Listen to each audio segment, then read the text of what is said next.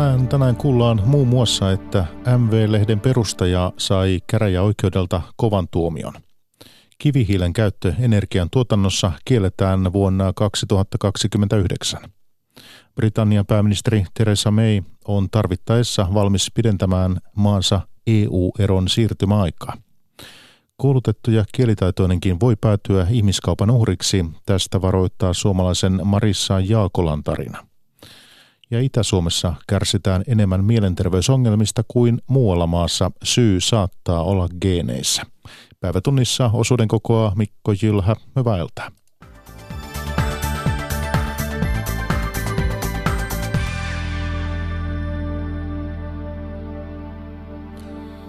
Helsingin käräjäoikeus on tuominut MV-julkaisun perustajan Ilja Janitskinin vuoden ja kymmenen kuukauden ehdottomaan vankeuteen yhteensä 16 eri teosta liittyen MV-sivustoon.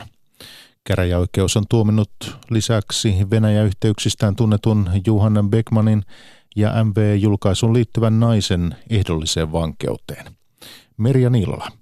Helsingin käräjäoikeus pani rajat törkeydelle, kunnianloukkauksille ja nettimaailman niin sanotulle ihmisten maalittamiselle, jopa vainoamiselle.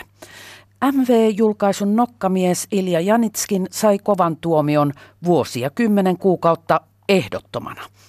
Näistä vähennetään hänen tutkintovankeusaikansa Vantaan vankilassa sekä jalkapanta rangaistuksensa.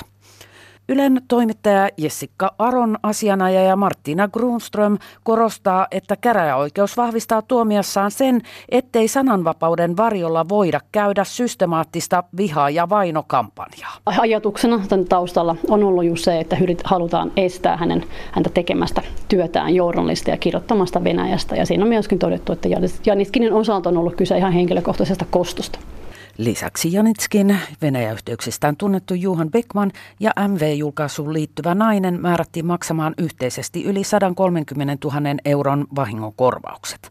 Janitskinin asianajaja sanoo Janitskinin harkitsevan valitusluvan hakemista hovioikeudesta.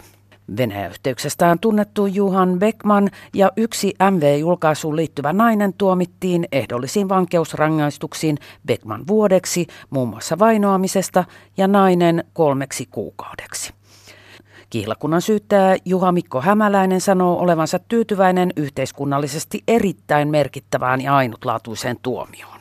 Se on yhteiskunnallisesti erittäin merkittävä tuomio. Meillä tässä nyt mitataan sananvapauden rajoja suhteessa yksityiselämään. Laitettiin rajoja törkeydellä ja ihan rikoksella. Kyllä, ja käräjäoikeus totesi siinä tuomiossa ihan suoraan, että tämä on niin kuin monella tavalla täysin poikkeuksellinen rikosasia. Suomi lopettaa kivihiilen käytön lämmön ja sähkön tuotannossa vuonna 2029. Hallitus esittää eduskunnalle, että samalla edistetään biopolttoaineiden käyttöä. Kivihiilestä luopuminen on vaikeaa muun muassa Helsingissä, missä kivihiili on edelleen ylivoimaisesti tärkein polttoaine. Timo Keränen. Pitkään uumoitu loppu kivihiilen poltolle on pian sinetöity. Viho viimeiseksi takarajaksi tulee vuoden 2029 vappu, jotta muutos saadaan aikaan, sanoo asunto-, energia- ja ympäristöministeri Kimmo Tiilikainen. Hiilen käytöstä täytyy luopua, koska kivihiili on maailmanlaajuisesti ehkä se yksi pahimmista syypäistä ilmastonmuutokseen. Ja koska hiilen käyttö edellyttää jotain korvaavia investointeja, niin täytyy panna se takaraja. Nyt kaikki toimijat tietää, että on ryhdyttävä suunnittelemaan, luvittamaan ja rakentamaan hiiltä korvaavaa kaukolämmön tuotantoa Suomeen. Vuosikymmenessä kivihiilen kulutus on puolittunut noin kolmeen ja puoleen miljoonan tonniin. Silti aikataulu on kova. Esimerkiksi Helsinki tuottaa lämmöstään vajaat kaksi kolmasosaa ja sähköstä yhden kolmasosan hiilellä. Hiilestä ollaan valmiita luopumaan, mutta aikataulu hirvittää, sanoo yksikön päällikkö Janne Rauhamäki Helen Oystä että jos aikataulu sidotaan jonkun tiettyyn aikaan, niin me joudumme tukeutumaan niihin teknologioihin, jotka sillä hetkellä on käytössä, että tämmöinen laitos- ja korvausinvestointi saadaan toteutettua. Ja tällöin meillä jää moni teknologinen ja markkinoiden tarjoama vaihtoehto hyödyntämättä. Esimerkiksi geoterminen energia ja pienydinvoimalat eivät tässä aikataulussa ehdi korvaajiksi.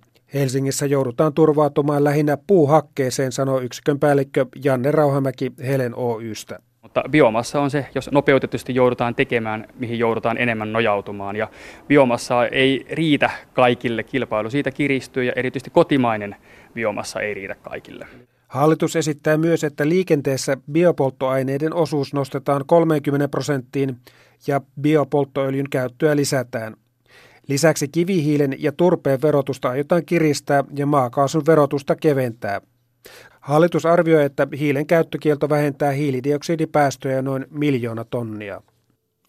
Britannian pääministeri Theresa May on tarvittaessa valmis pidentämään maansa EU-eron siirtymäaikaa. May totesi Brysselissä EU-johtajien huippukokouksessa, että siirtymäajan pidentäminen saattaisi olla tarpeen, jotta Pohjois-Irlannin ja Irlannin välinen rajakysymys saataisiin ratkaistua. Britannian on määrä erota unionista ensi vuoden maaliskuussa ja siirtymäaika kestää vuoden 2020 loppuun asti.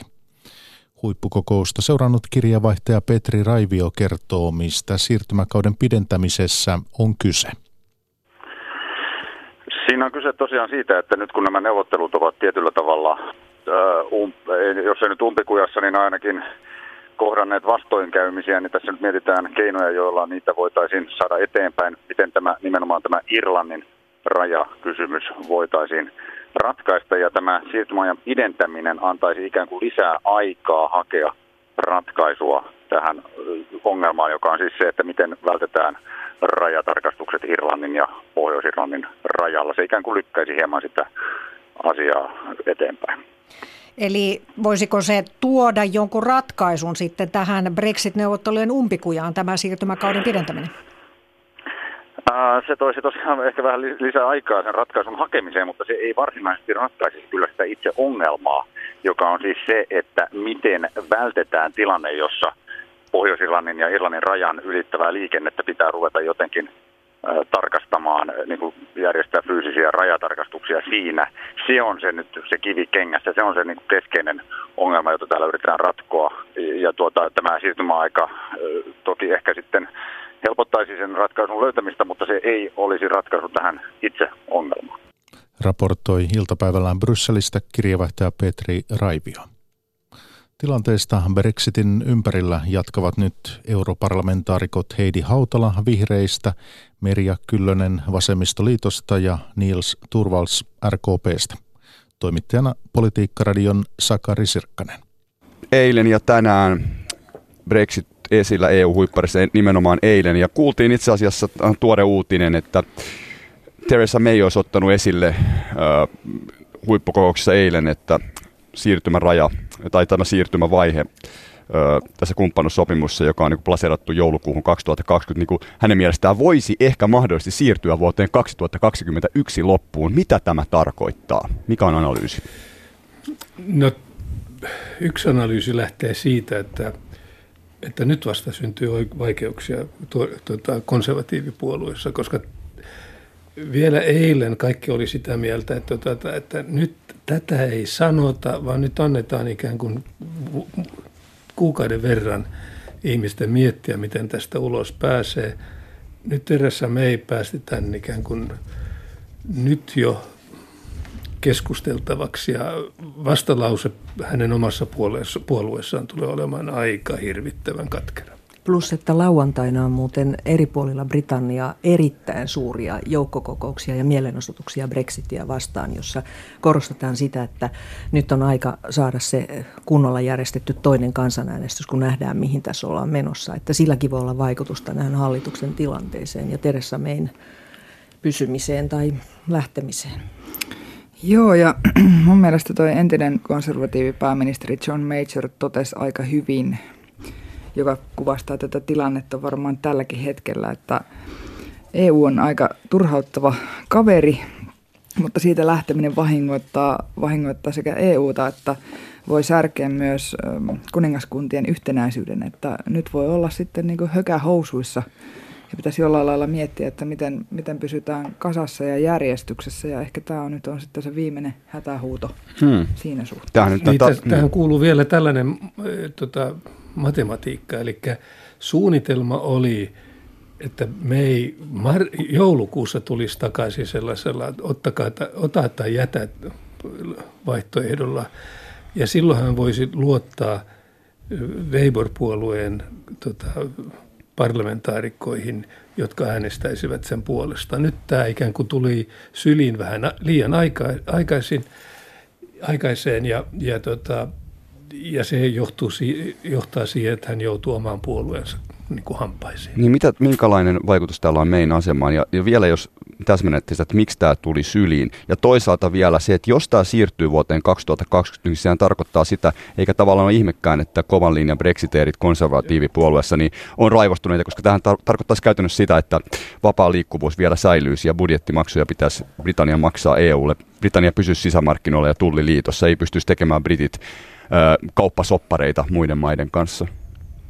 Niin kai, kai tästä on tulossa todellakin se tilanne, että, että juuri nyt niin, niin paljastuu, tulee ikään kuin tämä keisarilla ei ole vaatteita, että Teresa May on ikään kuin puu ja kuoren välissä. Hän on tietyllä tavalla nyt ajanut itsensä umpikujaan ja mun mielestä Nils kuvasi ihan hyvin okay. tätä, että miten näihin tunteihin asti tämä asetelma on voinut pysyä siellä vähän pinnan alla. Mikä tämä umpikuja on? on?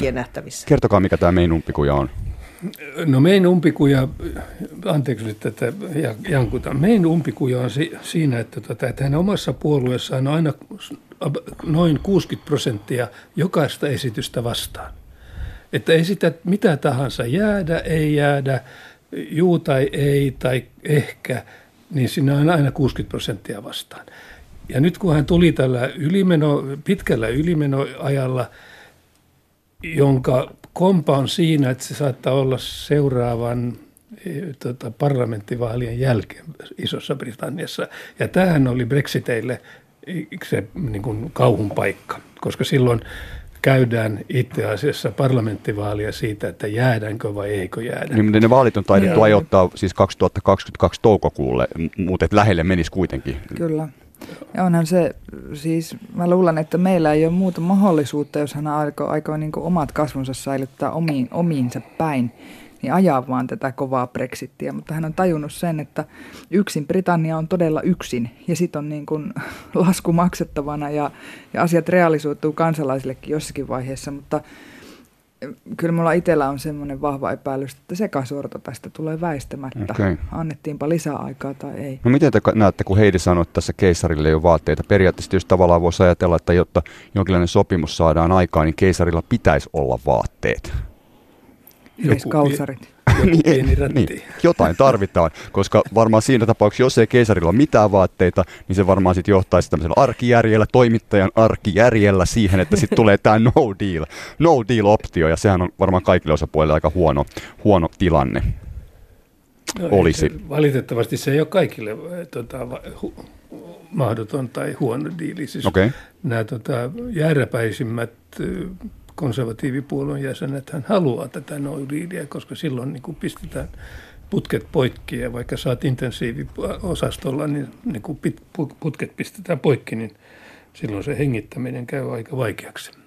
No miten te arvioitte, missä me nyt ollaan? Ollaanko me sellaisessa tilanteessa, jossa voidaan vielä saada aikaan, marraskuussa kun on ehkä mahdollisesti EU-huippari ylimääräinen. Sitten on joulukuu mainittu jo tässä. Joulukuun mennessä viimeistään pitäisi saada jonkinlainen sopimus aika, jotta se ehdittäisi ratifioida EU-parlamentissa ja brittiparlamentissa, mutta toisaalta nyt sitten on jo kommentoitu tänäänkin aamulla, että tämä no deal optio, siis että ei saada siis mitään diiliä, lähdetään tämmöisen jonkinlaisen vapaaseen tiputukseen, niin se on sitten niinku se todennäköisempikö. Tai se, ainakin se on vahvistunut nyt, koska, koska tota, tilanne on edelleen auki. No viimeinen, eilen illalla viimeinen tota, suunnitelma oli se, että marraskuussa ei tarvitse pitää huipparia. Okei. Okay. Mutta nyt kun mä näen päivän lehdet, niin, tota, niin ehkä niin tulee tällainen hätä, hätähuippari sitten kuitenkin. Kyllä mä epäilen, että, että tämä ajautuu siihen kovaan Brexittiin ja väistämättä just sen takia, että, että brittikonservatiiveilla on niin petetty olo EU-ssa olemisesta ja, ja se niin kuin kaipaa sen vastauksen. En tiedä, mitä sen jälkeen sitten tapahtuu tuleeko uusia kansanäänestyksiä, vaalien jälkeen uusia liikkuja Briteissä, mutta, mutta mulla on vaan sellainen kyty, että tämä ajautuu niin kuin oikeaan kriisiin. Ja sen kautta vaan voi syntyä jotakin, jotakin uutta.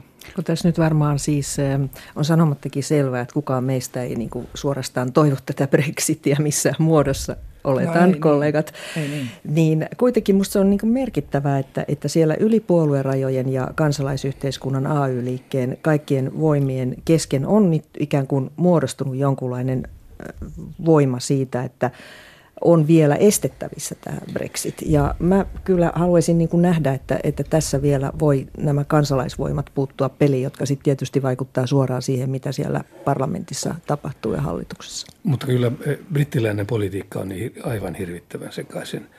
Jos katsotaan Labour-puoluetta, niin Labour-puolueen edustus alahuoneessa on jyrkästi puolueen johtoa vastaan. Ja puolueen johto tekee kaikkensa, jotta se jollain tavalla pystyisi häätämään niitä istuvia kansanedustajia, joka on tietenkin melkein missä tahansa puolueessa mm, niin kuin pitkien veitsien yön resepti. Ja sitten tässä tota, konservatiivipuolueessa meillä on siis kaiken maailman tota, ihmisiä, osa aivan hirvittävän järkeviä ja osa sitten elävät sellaisessa brittiläisessä menneisyydessä, jossa Trafalgarin taistelu oli ikään kuin lähitulevaisuutta. Niin, tota, niin, niin jos poliittinen johto, poliittinen eliitti on näin niin kuin sekaisin, niin ei siitä välttämättä kovin hy- hyvää seuraa, mutta mä luulen kuitenkin, että – Mä oon ollut tällainen juu ei, juu ei tota, aika pitkään, mutta kyllä mä luulen kuitenkin, että, tämä, että, ne, että siitä tulee sopimus, koska muuta niin kuin edes kuinkin järkevyydeltä muistuttavaa niin kuin ratkaisua ei synny. Uskotteko te, että ratkaisu syntyy vai ei? Voisi tietysti ajatella toisaalta, että ratkaisu syntyy, koska jotenkin se olisi kuitenkin pidetään, ehkä isossa pidetään kuvassa. Tässä. Pidetään äänestys. Mä äänestän sen puolesta, että syntyy. Mm-hmm. Mä äänestän sen puolesta, että tässä vielä ajaudutaan siihen toiseen kansanäänestykseen, mutta se ei ole tietysti ihan kirkossa kuulutettu, että sekään sitten muuttaa tilannetta. Sulla on ratkaiseva ääni. No mä äänestän, että, että Britannia saa ne kalsarit, mutta siihen se jää, ei leveä sukkia. Ja, ja sitten kontallaan käynnin jälkeen ryhtyy näkymään valoa putken päässä. Okei, eli tarkoittaako tuo media siis sitä, että sä uskot enemmän tähän no deal-optioon, eli kovaan Brexitiin? No enemmän kovaan, ei niin, että jäätäisiin kokonaan ilman sopimusta, mutta että kyllä se on niin kuin enemmän sen kovan Brexitin puolella. Joku jonkunlainen pieni diili, että saadaan peitettyä kaikki, kaikki sukukalleudet. Mutta tuota... Mun kantaan tässä vaikuttaa myöskin se, että, että minä niin kuin varmaan tekin, niin olet, ollaan koko ajan puheissa erilaisten brittikollegojen kanssa. Ja Brit, e, viimeksi tapasin brittiläisen kansalaisjärjestön edustajia eilen illalla, jotka kertoo, että he sitten siirtää niin kuin pääkonttorinsa Haagiin. Ei se ole mikään monikansallinen yritys kuitenkaan. Että, et, et, me ikään kuin olen, minusta tässä on paitsi uskosta, niin myös tahdosta ja poliittista voimasta kyse. Että tota, kyllä musta voi myös ajatella niin, että me voimme tukea niitä voimia, jotka, jotka tavallaan nyt sitten haluaa estää tämän Brexitin. Ja se on ainakin niin kuin ollut mun politiikka koko ajan. Välillä ehkä usko vähän petti, mutta mm. nyt taas pitää uskoa, koska jos ei usko, niin ei saa mitään aikaankaan. Totta kai me yritetään tukea, niin kuin mä sanoin, kalsareiden verran tässä ajassa ehtii. kalsareiden verran. Tota, mites vielä näette sen sitten, että, että kun tässä sanotaan, että jostakin luin, että 90-95 prosenttia tästä exit-sopimuksesta olisi saatu neuvoteltua. Nämä on tietysti vähän varovaisia arvioita. Tämä Pohjois-Irlannin raja on tietysti noussut tässä esille, että se on se, joka tässä on vaikea. Mutta sitten jos mennään siihen Checkwaresin äh, kuvioihin, joka näyttää olevan se diili, jota ainakaan nyt EU-ssa ei hyväksytä, ei varmaan Britanniassakaan välttämättä enää hirveän suurta kannatusta nauti, niin onko ratkaistu lopulta edes sitä, että miten palvelut ja tavarat liikkuisivat? On, onko tästä saatu edes semmoista selkeää niin kuin ikään kuin rakenne, rakennesopimusta aikaan? Ja sekin on niin no, aika iso checkers, asia. Checkers-paperissa, sehän oli tällainen rusinapullo pulla, tota, paperi, jossa ne esitti just niitä ajatuksia, josta EU oli koko prosessin aikana sanonut, että se, että poimitte rusinat pullosta, se, pullasta, se ei käy. Ja sitten ne tulee sen paperin kanssa. No sitten täytyy tietenkin ymmärtää, että tämä Checkers paperihän oli välttämättömyys, koska muuta paperia ne ei olisi voinut aikaansaada. Et siinä mielessä oliko se niin kuin todellinen paperi vai oliko se vaan ikään kuin viikuna lehti tässä tota, näissä vertailussa, niin, niin, tota, niin mä olen edelleen sitä mieltä, että se oli ehkä enemmän viikunalehti. Okay. Ja sen, sen peitossa on sitten käyty todellisia keskusteluja, jossa, on, jossa ehkä suurin panos koskee tota, finanssipalvelujen niin sanottua passioikeutta. Sanoi europarlamentaarikko Niels Turvals RKPstä. Hänen lisäkseen tuossa keskustelemassa euroedustajat Heidi Hautala Vihreistä ja Merja Kyllönen Vasemmistoliitosta. Yhdysvallat on pyytänyt Turkilta nauhoitteita Saudi-Arabian Istanbulin konsulaatista sauditoimittajan katoamisen ajalta. Turkin mukaan sillä on tallenne, joka todistaa toimittajan Raan murhan Saudi-konsulaatissa. Washingtonista raportoi Yhdysvaltain kirjavaihtaja Paula Vileen. Yhdysvalloissa presidentti Donald Trump on joutunut alati kovemman arvostelun kohteeksi, koska ei ole tiukemmin vaatinut Saudi-Arabialta vastauksia Saudi-toimittaja Jamal Khashoggin kohtalosta. Toimittajat prässäsivät Trumpia, suojeleeko hän saudiliittolaisia. Trump kiisti, että suojelisi Saudeja ja vakuutti, että ulkoministeri Mike Pompeon palatessa alueelta hän saa täyden raportin. With that being said, Saudi Arabia has been a very important ally. Trump kuitenkin toisti jälleen, kuinka tärkeä liittolainen Saudi-Arabia Yhdysvalloille on ja kuinka paljon aseita se Yhdysvalloista ostaa. Arvostelijoiden mukaan Trump onkin enemmän huolissaan Yhdysvaltain miljardien asekaupoista Saudeihin kuin Saudi-hallintoa arvostelleen toimittajan mahdollisesta murhasta – Turkin mukaan sillä on ääninauhoite, joka todistaisi, miten julmasti toimittaja Saudi-konsulaatissa Istanbulissa surmattiin. Trump sanoo Yhdysvaltain pyytäneen Turkilta nauhoitetta. Trump tosin ei ollut täysin varma, onko nauhoite olemassa, piti sitä kuitenkin todennäköisenä.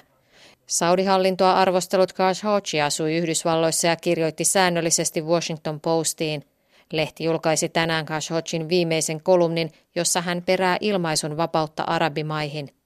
Washington Postin mukaan jutun julkaisua lykättiin, koska toivottiin, että sitä voitaisiin vielä yhdessä editoida.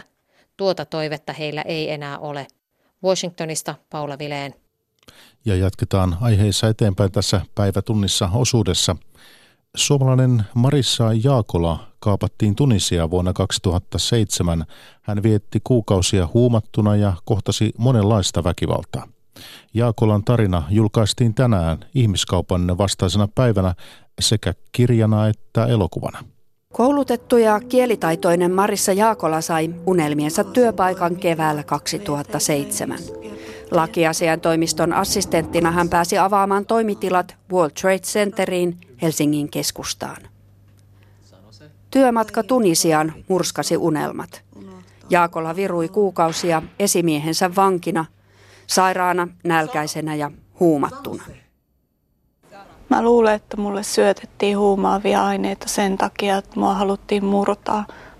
Haluttiin murtaa sekä mun psyykeä että fysiikkaa, että mun olisi vielä vaikeampi päästä sieltä pois.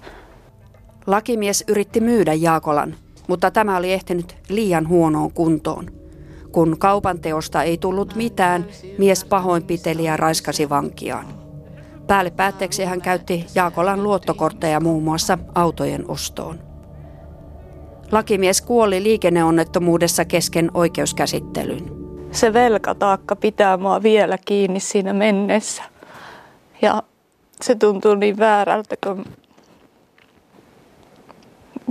tuntuu väärältä. Takaisin valoon elokuvan ja kirjan avulla Jaakola haluaa auttaa ja varoittaa muita.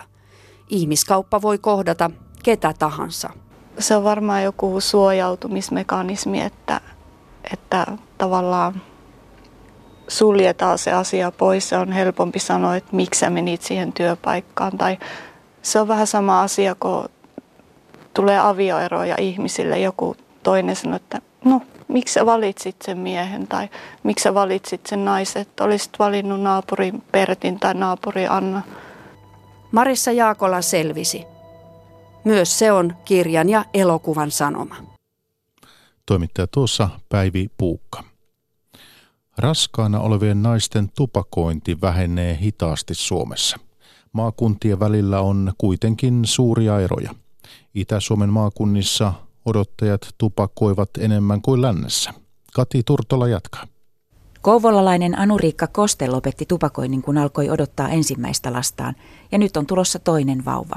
Tupakoimattomuuspäätös on pitänyt.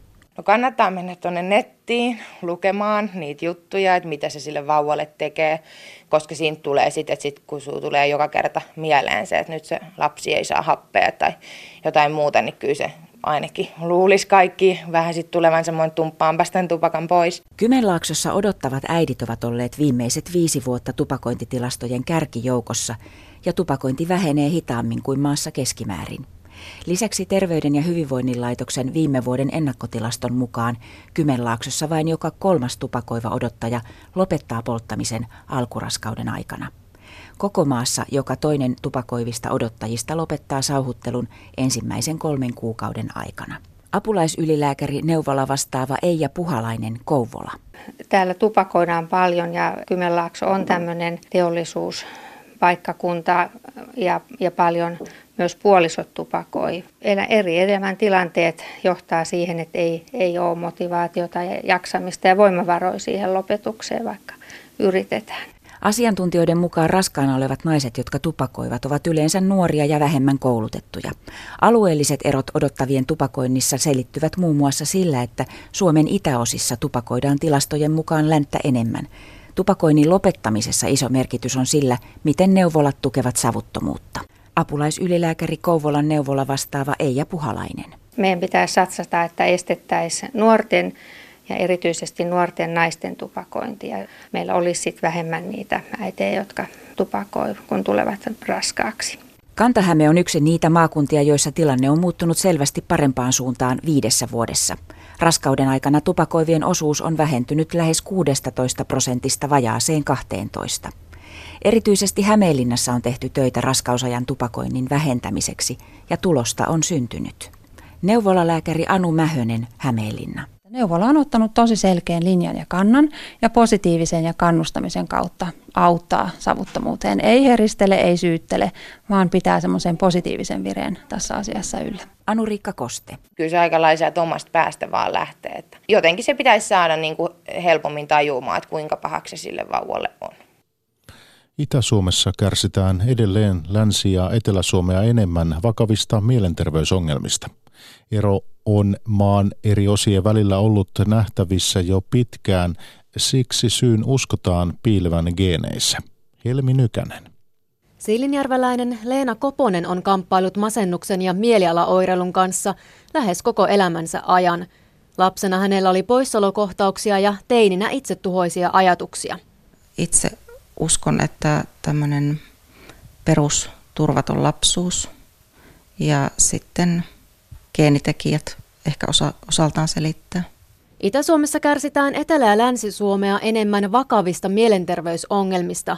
Kelan tilastojen mukaan psykoosilääkkeitä erityiskorvataan Itä-Suomessa selvästi enemmän kuin Länsi- ja Etelä-Suomessa. Terveyden ja hyvinvoinnin laitoksen mielenterveysindeksi puolestaan paljastaa, että Kuopiossa hoidetaan itsemurhaa yrittäneitä ja jäädään mielenterveyssyiden vuoksi työkyvyttömyyseläkkeelle useammin kuin muualla maassa keskimäärin. Kuopion yliopistollisen sairaalan palvelukeskuksen johtaja professori Heimo Viinamäki. Tämä johtuu kahdesta asiasta. Siitä, että Itä-Suomessa psykiatrinen sairastavuus on korkeampaa kuin muualla Suomessa ja siitä, että täällä Kuopiossa psykiatrinen hoitojärjestelmä toimii kuitenkin aika hyvin. Mistä se sitten johtuu, että Itä-Suomessa on enemmän mielenterveysongelmia kuin esimerkiksi Länsi-Suomessa? Vaikeiden mielenterveyshäiriöiden osalta niin se johtuu geneettisistä syistä joskaan me emme tunne tarkasti, että mistä geenistä. Leena Koponen sairastui lastensa syntymän jälkeen vakavaan masennukseen ja olisi halunnut vaihtaa alaa tai työskennellä osa-aikaisesti. Se ei kuitenkaan onnistunut ja nyt hän on ollut kahdeksisen vuotta työkyvyttömyyseläkkeellä. Hän toivoo, että mielenterveysongelmista kärsiviä ei työnnettäisi yhteiskunnan ulkopuolelle. Osa-aikaista työtä tarjottaisiin enemmän opiskelun mahdollisuuksia mahdollisesti ja riittävän aikaista tukea, että ei tipahtaisi sinne tavallaan yhteiskunnan turvaverkkojen ulkopuolelle ja sitä kautta sitten eläkkeelle. Älypuhelinten käyttö näkyy asiantuntijoiden mukaan yhä enemmän parisuhteiden hyvinvoinnissa.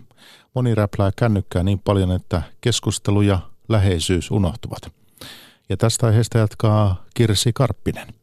Jo liki 80 prosentilla suomalaisista on älypuhelin omassa käytössä ja se näkyy.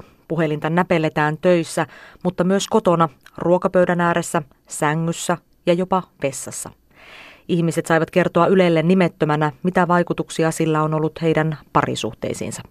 Näin totesi yksi naisvastaaja. Kommunikoimme keskenämme aiempaa vähemmän ja se aiheuttaa eri puraa. Puhelimen selaaminen on tähän yksi syy. Ja näin puolestaan kertoi eräs mies. Sovimme, ettei puhelimia tuoda sänkyyn, mutta kumpikin rikkoi sopimusta. Kummallakin oli selkeästi ongelma somen kanssa. Asiantuntijoita nämä kommentit eivät juuri yllätä. Suomen pariterapiayhdistyksen ja Väestöliiton mukaan älypuhelinten käytön parisuhteille aiheuttamat ongelmat yleistyvät. On puhumattomuutta ja läheisyyden puutetta. Pariterapiayhdistyksen puheenjohtaja Kirsi Heikinheimo kertoo, että tämä asia nousee esiin yhä useammin myös terapiaistunnoissa kännykät tai peli tai somemaailma, niin sehän on semmoinen vähän niin kuin loputon suo. Sieltä tulee koko ajan uusia asioita ja uusia pointteja, mihin upota. Siihen kuluu meidän aika ja se on pois siitä ihmissuhteesta. Ja näin kommentoi psykoterapeutti Väestöliiton parisuhdetiimin esimies Heli Vaaranen.